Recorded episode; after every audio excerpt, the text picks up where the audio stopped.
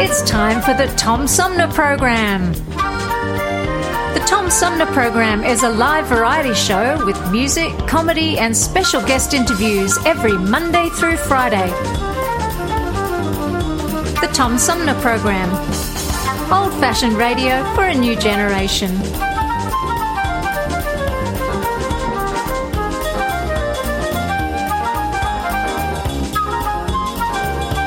Our theme music is Fruit of the Louvre, provided by flick composer producer Howard Eddy.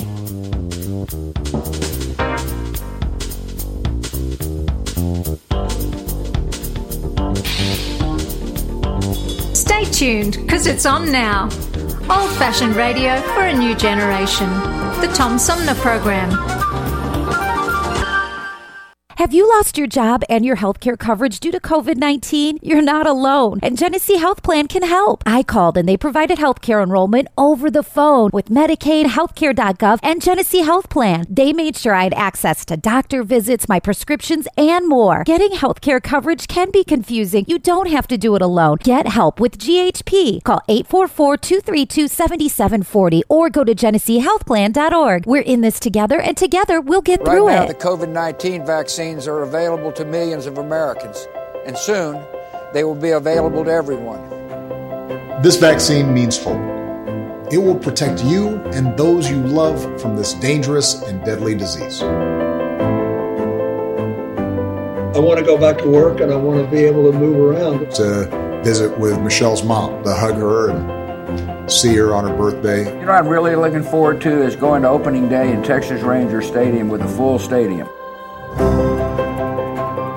We've lost enough people and we've suffered enough damage. In order to get rid of this pandemic, it's important for our fellow citizens to get vaccinated. I'm getting vaccinated because we want this pandemic to end as soon as possible. So we urge you to get vaccinated when it's available to you. So roll up your sleeve and do your part. This is our shot. Now it's up to you. Hi, I'm U.S. Senator Debbie Stabenow, and I'm listening to the Tom Sumner Show. Hey, good morning, everybody. Welcome to the show. I'm Tom Sumner. We got a great show in store today. Um, we're going to bookend it with a couple of authors who write uh, literary thrillers with uh, a moral compass in the third half of our three hour tour. Award winning Colorado author uh, Amy Rivers uh, talks about her new novel, Complicit A Legacy of Silence. In the middle, the uh, second hour of our three hour tour, we're going to find out what really happens inside the FDA from a former FDA director, Richard Williams, talking about his. Uh, book, Fixing Food, an FDA insider unravels the myths and the solutions. But first, we're going to uh, talk about a uh, new installment of the Christopher Worthy Father Fortis Mysteries from author David Carlson. It's called Like a Thief in the Night. And uh, David joins me by phone. Hi, David. Welcome to the show. Well, thank you very much. It's great to be with you. Um, let me first say that you are. Uh, where did I have this in my notes? Um, you are both an award winning mystery writer and a professor emeritus of religion and philosophy. Um, how far can a priest go when he's invest- investigating a mystery, and, and how did he, uh, Father Fortis, of course, the character in your book, yeah. get, get teamed up with uh, Christopher Worthy? Well, that, that's a that's a that's a great question. Uh, because it's an unusual relationship. Uh, Father Fortis is a Greek Orthodox monk who eats too much and talks too much, according to his abbot. He's a he's a real extrovert, uh, but he's he has some really uh, some qualities that are really helpful in homicide investigation. Uh, he's he's uh, one of those few types that when he's talking to people, he's also listening to them uh, and, and reading them. Uh, and he's he's matched up with um, Christopher Worthy, whose uh, pedigree is a little bit like mine, uh, son of a minister. Uh, the difference for is that Christopher Worthy has had a number of tragedies in his life uh, and lost his family, uh, lost his marriage, almost lost his job, and lost his faith completely. So uh, uh, it's not likely that the two would have uh, uh, matched up together, but there was a uh, a killing near the monastery where uh, Father Fortis serves in Ohio, and uh, Worthy was uh, the investigating homicide detective. And in that experience, uh, he he finds that uh, Father Nick is what we call him. Father Nick is uh, has some real gifts and abilities to uh, to understand the but not just the mind of a killer, but also the sorrow of a killer. Uh, he's he's uh, he, he really probes the fact that nobody nobody wakes up at one morning and says, well, very few people. I think I want to grow up and be a killer. Uh, that you know something happened in in a person's life. Uh, and they start down a path, and, and unfortunately, it, it takes them to darker and darker paths. So they've been uh, teamed up now in my series for over a decade. Um, I feel like I've known them for a long time. Uh, I, I, I honestly say I, they're they're a lot smarter than I am. That, that's for sure. I don't. I, I I've learned a lot from my characters. I usually ask this uh, a little later um, in the conversation, but when you say that, when you say they're smarter than you are, I always wonder if the characters that writers create for their stories, if they end up revealing things about themselves even to the writer, if there are surprises along the way. Oh, you, you are absolutely right. And to, to be honest with you, that's what I think writers are, uh, particularly uh, fiction writers, are, are, are addicted to, and that is the the characters uh, have uh, minds of their own. They often uh, uh, want to go right when the the writer thinks we we're going left, um, and uh, I I rarely use the word create that I've created these uh, uh, characters. It's almost like it's almost like uh, I've discovered them. I, have come across them. Um, they became uh, they become very very free agents uh, on in a mystery, uh, and I sometimes say that. Uh, I don't feel so much that I write my mysteries as I'm the first reader of my mysteries, just reading very slowly, uh, and let my characters, uh, you know, take the take the story where it needs to go.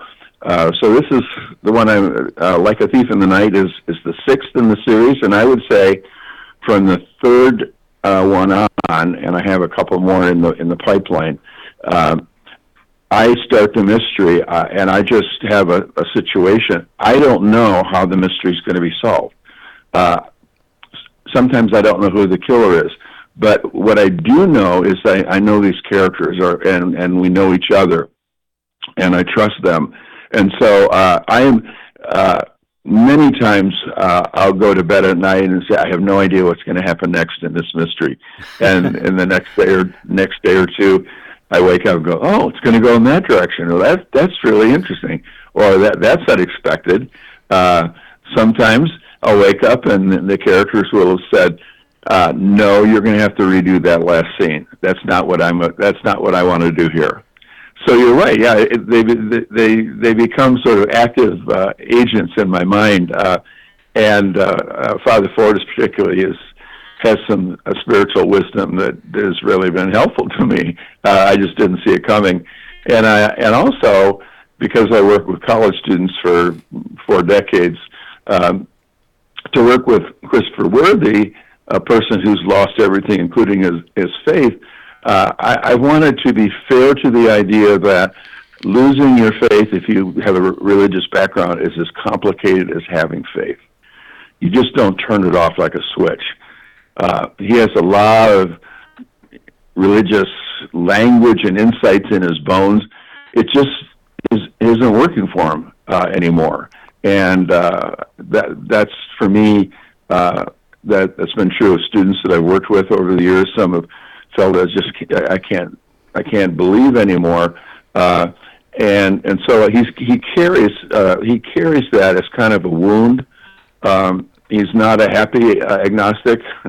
Uh, but but it, you know, it's just it's just what what happened to him, and and it all collapsed. Um, and Father Fortis is not the type of religious person to intrude on that. He's not trying to save Worthy or change his soul. He he, uh, he just cares about him, uh, and they have a deep friendship, uh, even though there's that wound in, in Worthy's life. I, I want to get to some of the elements of the story, but you just answered a question I think that I ask a lot of writers about um, the the writing process. If you're mm-hmm. if you write to a, a an outline, if you're really disciplined in that way, or if you sort of binge write and the story almost tells itself. And I think you, you kind of touched on that already, but maybe you could explore it a little further. You're absolutely right on the second one. Um, people sometimes they'll ask me about my, my writing process, and I'll say, well, I'm not. I don't smoke, but I do know a little bit about nicotine addiction. And uh, you know, if you're if you're addicted to nicotine, you're kind of always looking for the opportunity to step out and have another smoke. And I carry pieces of paper in my pocket all times. Um, I have paper and pen by my bedside, uh, and that is uh, I I don't have that kind of getting up at a certain time and, and writing to a certain point. I, I write like a nicotine addict smokes. I, I take advantage of, of spare moments. Uh, if I'm in a boring meeting, uh, I, I drift off into one of my mysteries that I'm writing. if uh, uh, if I have a if I'm if I'm starting to go to sleep and my mind sort of clears and a new idea comes, I'm turning on the light, writing it down because I know in the morning if I don't, I will have forgotten it. Uh, so yeah, I try to I try to listen to uh, what's going on, what, what part of my brain is sort of like a reader. I wonder what this where this mystery is going to go. I wonder I wonder what's going to happen next. That I, I'm I'm trying to uh, just be uh, awake for that uh, whenever uh, little clues come. Sometimes it comes with a word. Sometimes it comes with a whole new scene. Uh, occasionally, uh, it comes with a, a whole new character that comes into the story that I that I didn't didn't see coming. And I'll give you an example of that. Uh, the mystery that came up before this, uh, the the fifth one in the series, Wrapped in Darkness, is set in uh, Michigan's Upper Peninsula, uh, shores of Lake Superior at, at a monastery, a fictitious monastery up there. And I'm writing this mystery, and I and all of a sudden, I this this character comes in, and he's a hermit. He's a hermit monk. He lives alone out in the uh, woods there, away from the monastery. And the image comes before I understand what it means, and that is, he's got a rope tied around his ankle that ties him to his own hermitage. And I saw this character, and he came into the story, and I was just curious as to why would someone tie themselves to a place, uh, particularly such a remote place? Uh, what's going on there? And uh, so I just became really intrigued with that character, and uh, he proved to be very important in that particular mystery.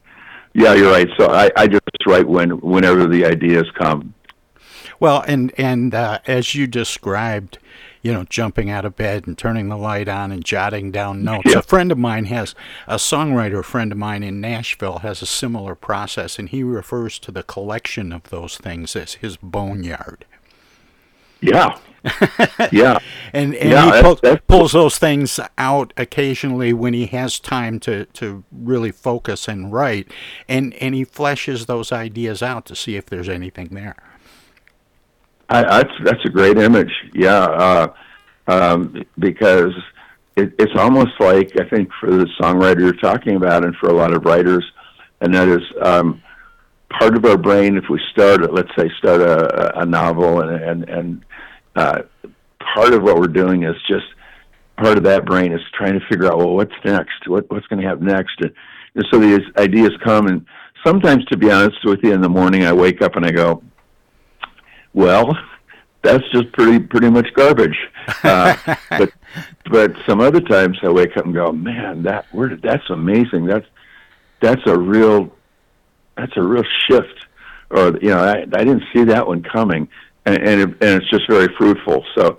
Um, yeah, it, it, it that's yeah. My my um, I I know about writers who who write from this minute to this minute, and if they're in the middle of a sentence and they do that, they stop.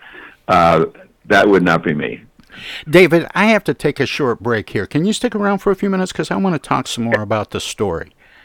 All right, thank you. All right, uh, my guest is David uh, Carlson, and we'll be back with more right after this. Hello out there, everybody. It's me, Tigger. T-I double G R. That spells Tigger. And don't forget to remember to listen to Tom Sumner program on account of because he's so bouncy. I'm Julie Lopez with Crime Stoppers. Have you ever wondered what to do if you have information about a crime or the whereabouts of a felony fugitive and you want the police to know but you need to remain anonymous? Well, here's what you can do. You can go to p3tips.com or download the mobile app. You can go to Crime Stoppers of Flint and Genesee County's Facebook page and click on the Leave an Anonymous Tip tab, or you can call 1 800 422 jail. All methods are anonymous, and if your help leads to a felony arrest, you may be eligible for a cash reward.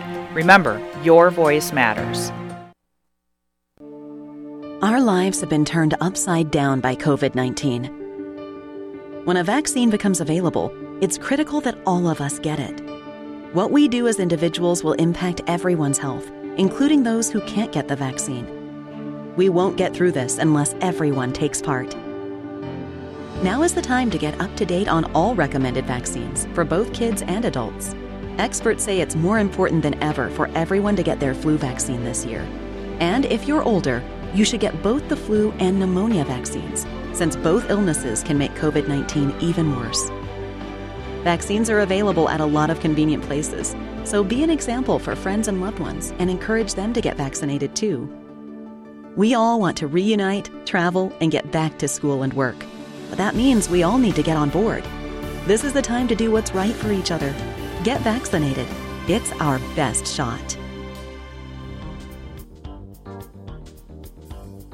Hey, this is Tom from the Tom Sumner Program. Catch me and a gaggle of great guests weekdays on Our Voices Radio, WFOVLP 92.1 FM. You never know who might drop by. Joe By from the Blue Hawaiian. Dan Sterling. Congressman Dan Kildee. Alexander Zonjic. Actor, comedian Joe Napodi. Woodrow Stanley. U.S. Senator Debbie Stabenow. State Senator Jim Ananich. Comedian Brian McCree. The unknown comic. Mark Farner. And Tom, I want you to know Tom's my friend. You you've always got great questions, and you know the material, and you, and you care about it, and it's uh, it's that's impressive. Nice to be with you, Tom, and I admire you for reading all of that. I haven't read the whole thing. I've got willing to admit that. Hey, Tom, this is my favorite interview always. You you, it's like having coffee at the kitchen table with you. Tune in Monday through Friday from 9 to 12 right here on 92.1 of a kind, and check out our website at tomsumnerprogram.com. MTA Flint is nationally recognized for continually seeking to provide sustainable, reliable, and cost efficient transportation for individuals throughout the region. Through work related and non emergency medical transportation and your ride services, MTA is moving people with future and alternative fuel technologies.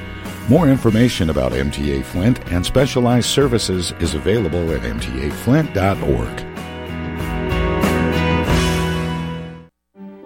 Discoveries. They happen when we least expect them, in places we thought we knew.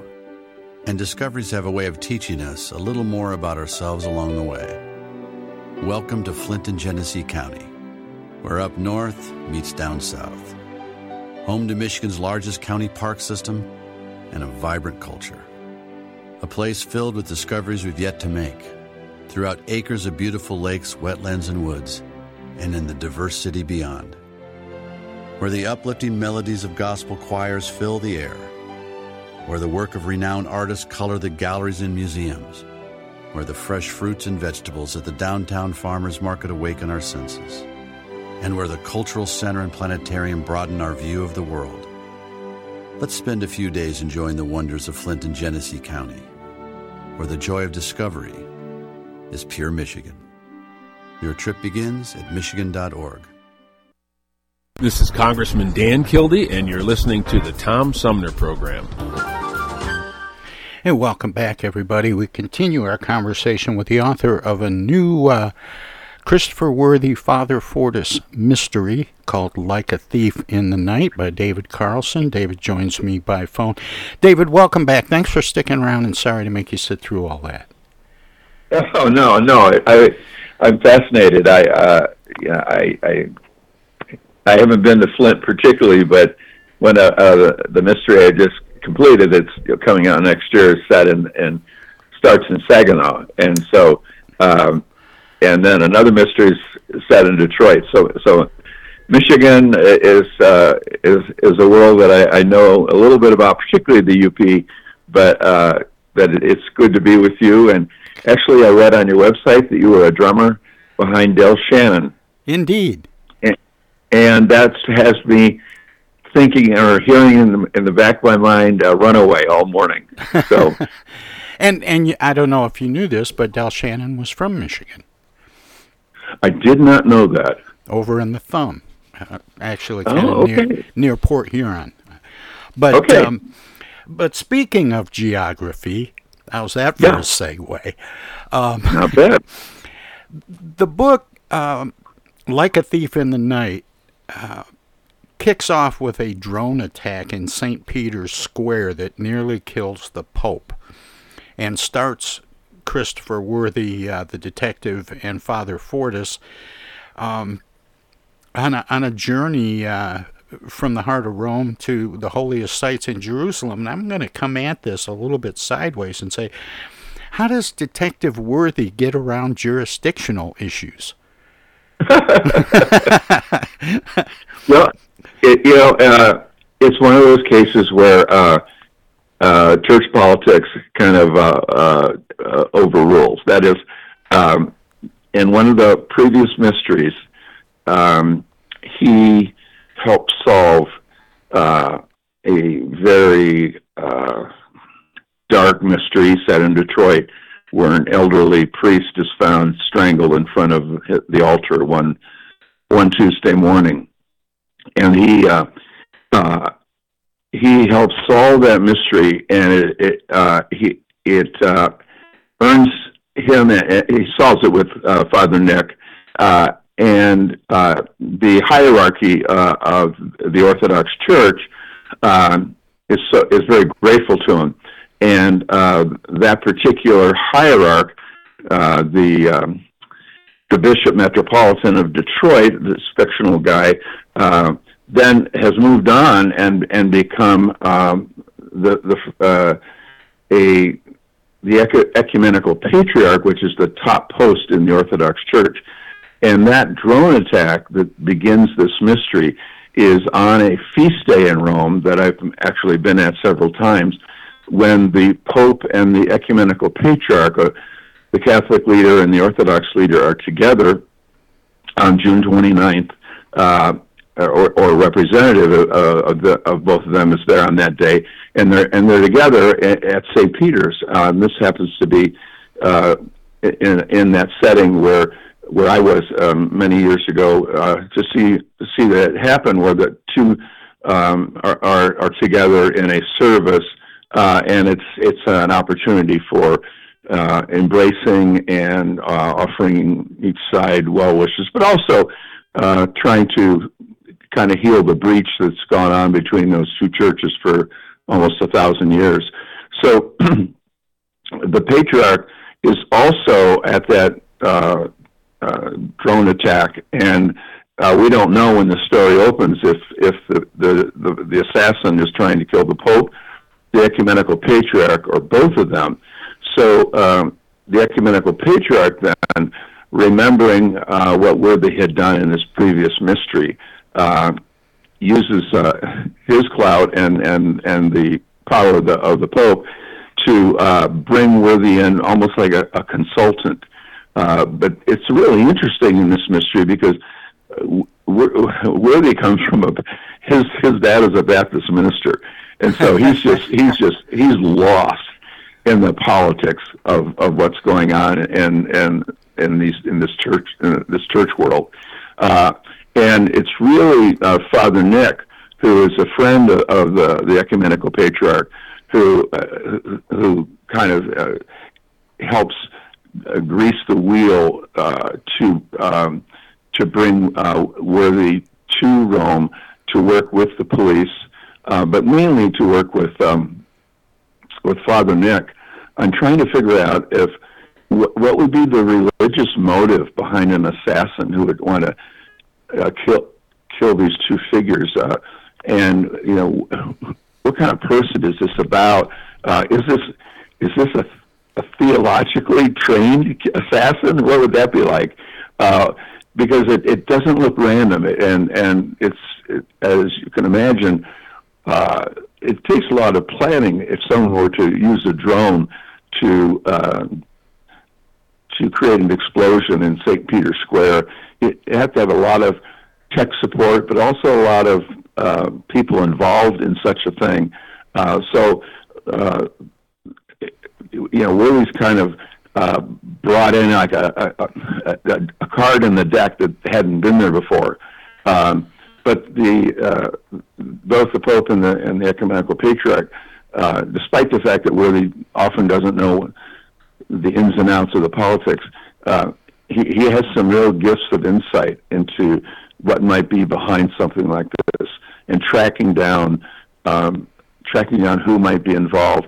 Uh, Worthy's t- uh, style is, or, or his technique is, uh, as the case goes on, and this has not always served him well. He um, he becomes more uh, uh, in, introverted, more cut off. He goes more into himself to try to get into the mind of someone who would do this. He, he's he's searching for that motive uh, and searching for uh, what might have happened in the lives of the victims in the weeks and months before that would have uh, attracted uh, a killer to them. Uh, so yeah, I, uh, I don't pretend to to say that I talked with the Rome Police Department and asked how this would happen, but it, it, it works in the story from because of the the previous experience that the the ecumenical patriarch had with had with Worthy. You're hinting that there might be more to the motive than just a, a terrorist attack targeted Right. on high profile people. Yeah, yeah, you're right. Uh, that that is uh, that really is the big question of the first part of uh, I say the first half of, of the mystery, and that is uh, be- because the killer, the assassin, does not seek any publicity afterwards for this attempt, or uh, not to give it away, but for let's say other attempts that might happen. The, so he's not he's not saying I'm from this group and here's why I'm doing it. Um, this particular killer is completely silent uh, and is uh, therefore, uh, you know, how do you track down someone who who's able to do this but doesn't take any credit for it uh, and doesn't reveal the motive like we might have with a more traditional terrorist? Um, and so that that is uh, something that, that intrigued me uh, was to have a um, protagonist or a, a villain in this case who uh, is not doing this for any ego reasons or for any cause that is obvious on the surface. And so that's that's what Worthy and Father Nick are, are working on along with the, the police in Rome. That is, you know, why why these two leaders, why now in in this um, imagined future. Uh, and so it's the, the future. The story sort of set in, in oh the next ten years or fifteen years or so. Uh, uh, not specific, uh, but with a, a fictional pope uh, uh, and a fictional ecumenical patriarch. Uh, and so they're just they're struggling to understand, you know, who's behind this. You know, could it be someone who's within the church hierarchy? Could it be it, it doesn't seem to be some traditional terrorist group that hates Christianity. Uh, so yeah, what's going on? And and that that I hope is also intriguing to the reader. David, you've written both fiction and nonfiction. Which is tougher, doing um, trying not to embellish or fill in the gaps in nonfiction or making fiction seem plausible? Wow. Um, when I yeah, this this is a great question. I uh, the fic, the nonfiction that I write uh, is interview based. Um, so the first nonfiction, uh, "Peace Be With You: Monastic Wisdom for a Terror-Filled World," that came out in 2011, uh, was the record of interviews that I did with monks and nuns across the country, uh, looking back on 9/11 and what we could have learned that we we missed from a spiritual point of view. Um, so, in a way, because I do interview-based nonfiction, it's like discovering characters. So uh, I, I remember uh, I was doing some interviews in um, Albuquerque and Santa Fe area uh, for that particular book, and uh, I was at a, uh, a particular location where I, I lined up an interview, uh, and it was a, it was a group uh, in uh, Albuquerque, and I asked the person I was interviewing. I said, uh, "Is there anybody else that works here that you think would be important for me to interview?" And and he said, "I think you ought to." uh, interview th- this this woman who so it was a Catholic organization, but the woman was working part time for him, and she was a Mennonite minister. And so I I went to. her. I said, "Is there any chance I could interview you? I'm only here for a day, uh, and my my pl- plane's leaving tomorrow." And she said, "I'm sorry, I'm too busy." Uh, and I I, I said, "Well." Um, I was told that you would be a great interview. She says, I, I know, I just, I'm too busy. And I said, well, it's 11 o'clock. Do you ever go to lunch? And she said, you really don't give up, do you? And, uh, but, but it was like, it was discovering this character. And so I took her to lunch. We went to a, uh, a Texan, uh, uh, Southwestern Mexican restaurant and they put us at a table right by the, right by the, uh, kitchen and the noise of the kitchen was so great. I had two tape recorders running, and what what she helped me see through that interview was just golden. And so, it, you know, in a way, Tom, it's to discover her was a little bit like what I said earlier when a character comes into my fiction, you didn't see them coming. Uh, that what I love about interview-based books is I, I don't I don't know what my interviewee is going to say. I mean, I have the questions, but uh, like you're doing now, you know, you're asking questions you you couldn't have predicted how how I was going to answer them for this program. Uh, but I I'm I think I'm almost in the same mindset as I'm if I'm if I'm listening to my characters in my fiction. It's a lot like listening to my interview subjects in my nonfiction, uh, and it has that same element of surprise of oh I didn't see that coming. Or oh my gosh I've never thought about that before. So uh, it and I'm sure if you if someone did a uh, a scan of my brain that the same things that are firing off in nonfiction when a character does something uh, unexpected it's the same thing firing off in my brain when somebody in an interview says something and I go whoa and I'm just so grateful I had the tape recorders running because, wow, yeah, I, I and then uh, much like the process is uh, with these interviews that I do for the nonfiction, I'll, I'll wait a while, I'll transcribe those, I'll listen to them over and over again, and I'll let that let that person that I interviewed, in a sense, interview me uh, by listening to what they say. In a similar way, when I revise my fiction, when I go back and I see in a scene, let's say that uh, I have a scene which Father Nick, who's really a, a great character, let's say comes across a little flat, and I'll I'll I'll let that scene play in my mind and go, well, I don't think, you know, what what does Father Fortis really want to do here? What does Father Nick want to do here? And so I'll I'll, I'll revise it and often be quite surprised. So I think uh, yeah, it, it, it's closer as to what's happening for me in, in both fiction and nonfiction. The title, "Like a Thief in the Night," is is kind of a well, it's it's a phrase that has become part of the contemporary lexicon. But what Yeah. are its Bible roots? Yeah, it's it's biblical roots, and um, so uh, in my fictional series with with the two characters, every title is a uh, phrase from the Bible. So uh, if you would look back at all those, enter by the narrow gate, uh, let the dead bury the dead, um, uh, let these bones live again, um, wrapped in darkness in the clutches of the wicked, uh, and now in the thief of the night. They're all biblical references that uh, I think some have a, a little bit of a familiarity, particularly for people who grew up sort of going to Sunday school, um, but also have like a double meaning for a mystery.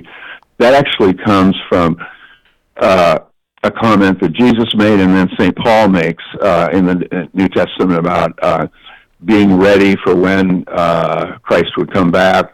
Uh, you come back like a thief in the night. That is when you don't expect it. So it's this phrase about uh, being ready uh, and uh, because you never know when something's going to happen. So, like a thief in the night um, is is a little bit then like uh, very easy to transfer that over to a mystery, and that is you don't know when a you know a killer doesn't make an appointment and say I'll be there at seven o'clock tomorrow night. Uh, be ready for me, and that is uh, you have to be have to be ready. And it, it actually has a, a I don't want to give too much away, but it has a a, a sort of third level meaning for this particular mystery um, that um, is so. Uh, I think as readers would finish the book, they would look at that title and go, "It, it wasn't just a, uh, let's say a, a, a clever biblical reference, but it, there's actually a hidden key to the mystery that's in that title." So I hope that's kind of a teaser. Excellent. Um, you mentioned uh, earlier in the previous segment that you have a couple more uh, worthy Fortis mysteries uh, Mhm. in the Mhm. works, and this one is number six in the series. Did you know at the end of the first book that it was going to be a series, or did you get to the end of the book and go, but wait, there's more? Uh, well, uh, I, I- so I started writing this. It took, uh, so I have a literary agent, and, and so she was interested in, in after I'd written the first one, uh, and she said she'd represent it. And uh, in, in the meantime, then I had written the first nonfiction, uh, Peace Be With You. And uh, so she called me, uh, well, actually, no, me back up. So I'd written the one, and uh, a couple of years later, I thought, I really miss Worthy and Father Nick. I'd, I'd like to be with them again. So the first one hadn't sold, right? And I read a second one, and it was so much fun to be with them. And then a couple of years later, I thought, I want to go back and be with them again, even though it was by nonfiction that was selling. So I went back and, and wrote a third, and I thought, well, if they never sell, they'll be for my grandkids. Grandpa wrote these. And uh, so my agent called me and said, I, I have good news. And I thought she was going to tell me that uh, my second nonfiction, which I just finished, had, had uh, been picked up by a publisher. And she said, uh, No, I have good news. This publisher from Seattle is interested in publishing your three mysteries. And I went, What? and uh, she said, and I hate to admit this, David, but I can't remember the name of your second one. And I said, Sarah, I can't remember the name of it either. It's been so long ago. And of course, it was on my computer. Uh, so when when those three were picked up by Coffeetown, you, you can you can understand. It was like Father Fortis and Nick came to me and said, "Hey, people want to read about us. You know, let's do some more." we, to- we uh, told you, David. yeah, we- yeah. And uh, and so uh, I wrote a fourth one, and then a uh, and I wrote this one next, but it was just it was just too big uh, a book in terms of the scope. Is you know Rome and Jerusalem, and big sites like this. this is a lot different than my two characters solving a mystery at a remote setting up in out out in New Mexico or or, or uh, Upper Peninsula. So um, the sixth one actually was written uh, sort of at, at the pace at the time of the fifth, but then I wrote another one to put in in, in the to precede it. Um, so, uh, yeah, I just lost track of my question here. Uh, what you were asking me, but um, yeah, repeat it again, and I'll pick, get beyond the senior moment. Oh no, just about getting to the end of a of a book and, and Oh, deciding yeah, yeah. there's more to Yeah. this and it becomes a series rather than starting out saying I'm launching a series, which I've talked to a lot of writers who do. Um, you know, start Yeah, I didn't- you know, they literally promote the first book as the first in a series. Yeah, I didn't. I didn't have that because because I wasn't sure if they were ever going to sell. I sort of have written them in um, uh, uh, blocks of three. So the first three were picked up, and then Coffeetown was interested in the next three, uh, and then I just signed a contract for three more. Uh, one of them's done. Uh, one of them is I'm was working on just before we called, uh, and uh, then a, a, a ninth a ninth one that will be coming out, and then um, uh, Worthy has a, uh, a daughter uh, in the series who's uh, uh, really hard on him because she, blames him for the divorce of her parents, uh, and so she's sort of the backstory. And she ends up then. Uh, there's a spin-off series that I that I've begun in which she is the the sleuth. Then she's um, graduated from college and, and has gone into the FBI. Uh, so uh, I I didn't know there would be a series, and then uh, actually um, my, my publisher said to me one time, um, "How many of these do you think there's going to be?" And I said, "Oh, gee, I, I don't know. I mean, I just I enjoy being with these characters." And she said, "No, I'm just curious because a lot of people that write a series, uh, they sort of after number five for some reason they sort of decide oh there's more or there's not, and um, so I, when I wrote this one, uh, like a thief in the night, the publisher said." Well, this is such a big book in terms of its scope. Is this sort of your last one? And I said, you know, I don't think so because I got a couple more ideas. She said, oh, that's great. Um, so, uh, you know, there's there's a trick that I to this whole business of writing a series with the same two characters, and that is, I, I think of it as trying to drive a car between two guardrails. Uh, on, on the one guardrail is uh, is the guard. You want to you want to have the characters so they don't fall off the cliff in terms of being boring. That is that they never change.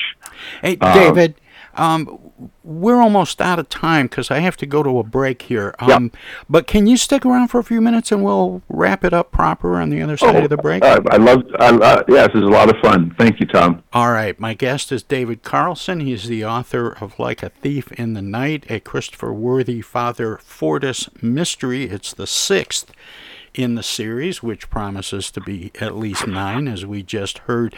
We're going to let our broadcast partners squeeze a few words in or do whatever they do when we go to break. If you're streaming us, at TomSumnerProgram.com. We have some messages as well.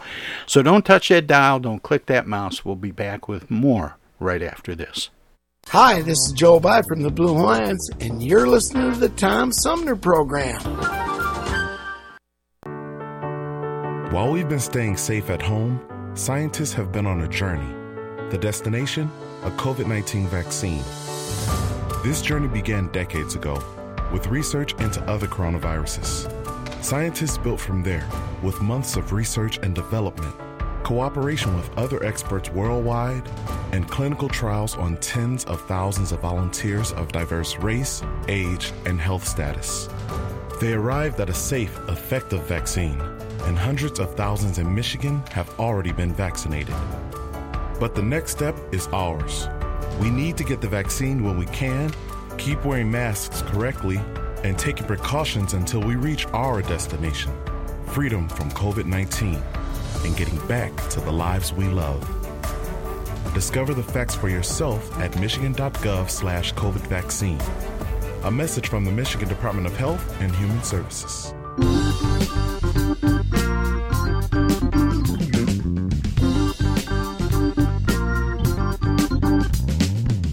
Start your weekend early with Tom Sumner program every Friday live at 11. We turn the spotlight on the world of arts and entertainment featuring artists from music, TV, and the movies. Catch everything from the rich local talent pool in and around Flint and Genesee County to up and coming stars of stage and screen, plus legends from New York and Hollywood. Hi, this is Greg Nagy. Hey, this is Harper. Hi, this is Joe By from the Blue Hawaiians. Hi, this is Alexander Zonjic. Hi, this is Mark Farner. This is Maurice Davis. Hi, this is Rochelle Ray. Hi there, folks. This is Sweet Willie T. Hey, this is Steve from the Nashville office. I'm Gwen Pennyman Hemphill.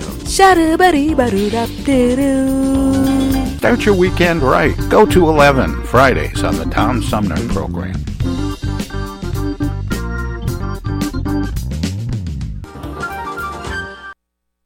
Those hands, no matter whose they are, can spread the germs of many common diseases. That's why I want you to realize how important it is to keep hands clean, to wash them regularly and always before meals with Lifebuoy, which not only removes dirt, but helps to remove germs. Teach the children this habit. Form it yourself. Always use Lifebuoy for hands and face as well as the bath. America, your children have an amazing superpower. That's right. They can help save lives by simply washing their hands. Just 20 seconds of thorough hand washing after they've coughed or sneezed or been outside can help fight against the dastardly spread of germs. Armed with only soap and water and hands, your superhero can protect you, your family, and everyone out there in America land. Amazing! Find out more at coronavirus.gov. A message from the CDC and the Ad Council.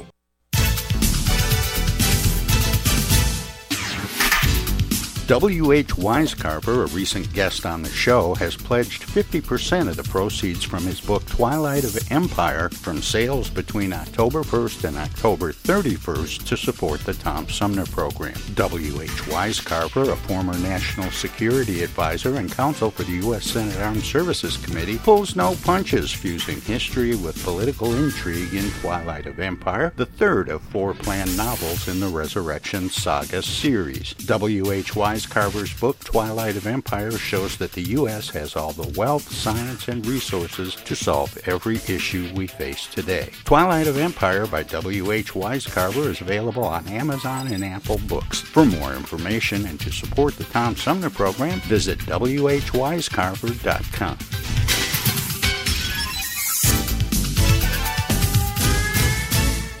The Tom Sumner Program.com. Hey, this is First Ward City Councilman Eric Mays, and you're listening to the Tom Sumner Program. Hey, welcome back, everybody, as we go into overtime with uh, author David uh, Carlson. Uh, his book, um, Like a Thief in the Night, is the sixth in the Christopher Worthy Father Fortis Mystery series, and uh, he joins me by phone. Welcome back, David. Thanks for sticking around. Oh, thank you. I'm having such a good time talking with you. The time is just flying by. Um, you mentioned it, we talked about this briefly in the last segment about uh, the difference between the fiction and nonfiction that you write. Um, but I asked you a little bit about, uh, you know, how you treat nonfiction and, and how you are able to put nonfiction together in, in such a way that it seems credible and believable. And you also mentioned the politics of, of the church, and I assume you meant the Catholic Church. Um, I want to talk about how how you're able to um, is it is it difficult to to research and get the answers to questions you need to to um, make the stories uh, true to life? Yeah, uh, it's a really good good question. Um, so I have, you know, prior to this mystery, I had I had written uh, uh, various articles on on something called Catholic Orthodox relations. So um, I had I had an interest in this area. uh, I there was a an event that happened in, way back in 2000 uh, that uh, where Pope John Paul II had had given a ancient church in Rome to the Greek Orthodox community of the city, uh, and I was just really I, I I saw this online and I thought oh, this is a great story. I can't wait to have somebody will write it, write this up and, and explain more. And I didn't hear anything. I didn't see anything. And so um, uh, I asked my college. I said I had this project. I, I want I want to go to Rome. I, I've, I've talked to some people there. I want to cover this story uh, for magazine article. Uh, and so I uh, I went to Rome to this ancient church that was pretty bad shape, but it it was symbolically so interesting that the the Catholic Church would give an ancient church in Rome to the Orthodox community, and I realized that that that was a pope who was very interested in trying to move uh, the conversations between the two churches. See, uh, for the first thousand years in the church's life, the Orthodox and the Catholic Church were in the same same church that they were actually called the Catholic Orthodox Church, and then they split apart.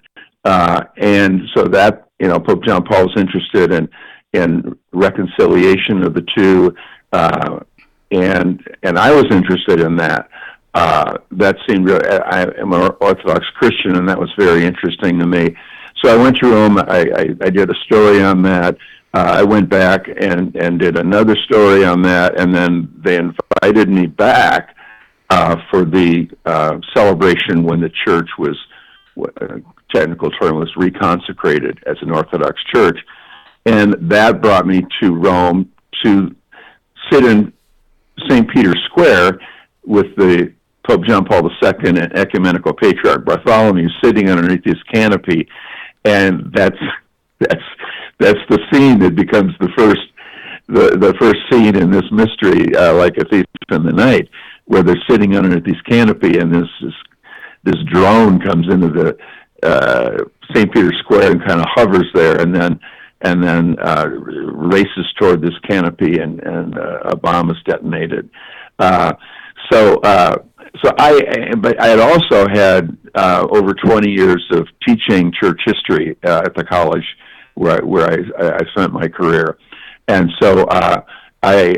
I, I I knew I had a lot of insider information about um, both the, the Catholic Church and also the Orthodox Church, uh, puzzling around the idea was that separation a thousand years ago, was that a divorce that can never be healed? Or was that a marital separation that even after a thousand years can, can, can be healed? And so I was really intrigued with that question and that, uh, that going to see that ancient church being uh, restored and then given to the Orthodox community just really set me off thinking about what this would be like. And, and about that time, I read that the the current ecumenical patriarch, who's obviously Greek, uh, had done his doctoral work when he was younger in Rome. And I thought, well, this would be fascinating.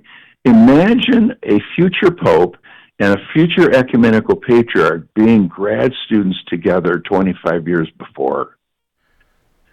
And knowing each other and then each of them ending up at the top position of their church seeing one another then 25 years later and in that moment having somebody try to kill them.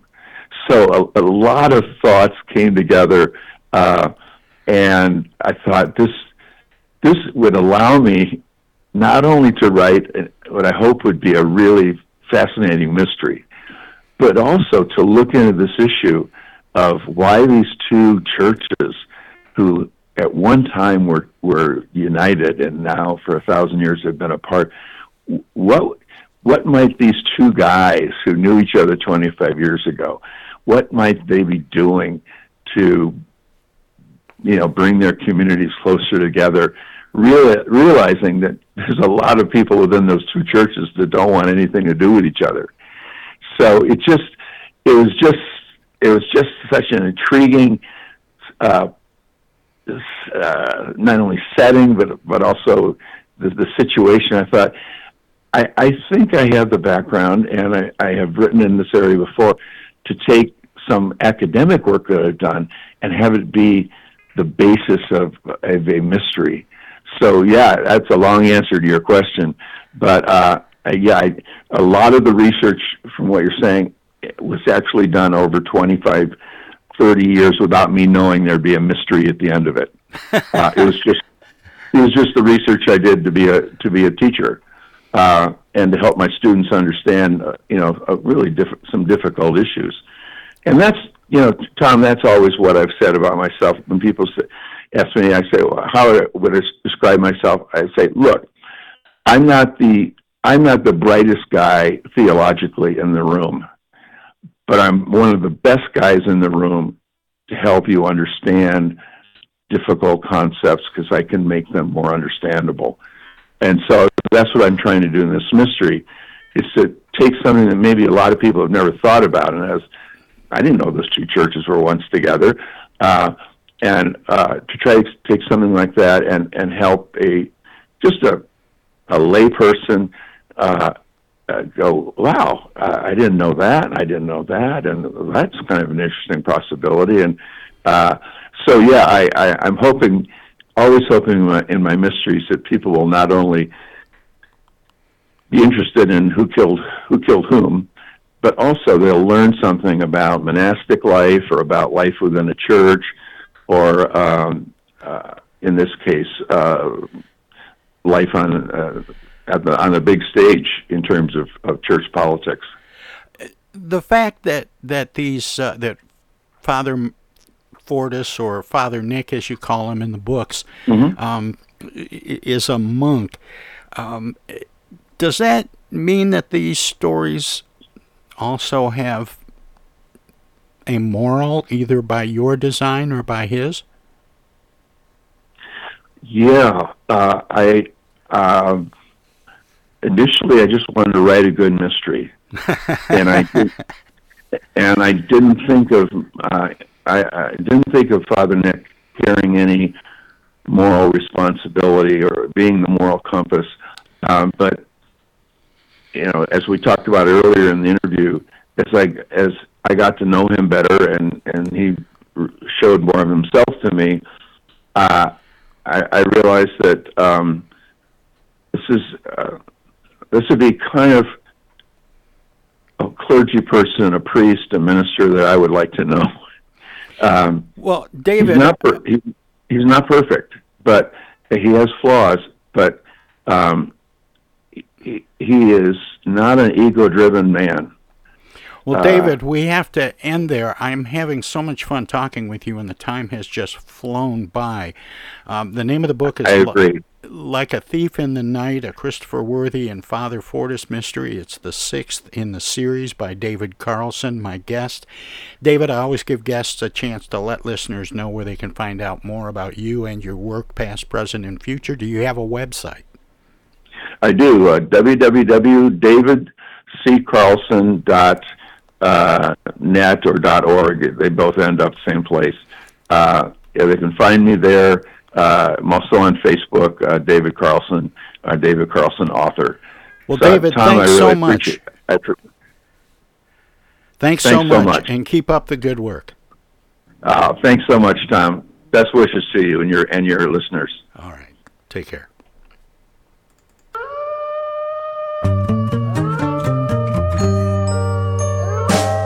Armchair Politics is going to hell. Hell, Michigan, that is, and you are invited. On October 27th, Wednesday before Halloween, Armchair Politics will be broadcasting live from 9 a.m. to noon from the Hell Saloon in Hell, Michigan, near Pinckney. This will be our first in person meeting of the Tom Sumner program's weekly Roundtable Armchair Politics since the beginning of the pandemic. Join me and Roundtable regulars Flint's premier political pundit Paul Rozycki on the left and longtime Genesee County Republican Henry Hatter on the right, plus more on Wednesday, October 27th, 2021, starting at 9 a.m. at the Hell Saloon. Armchair Politics is going to hell, and you can too.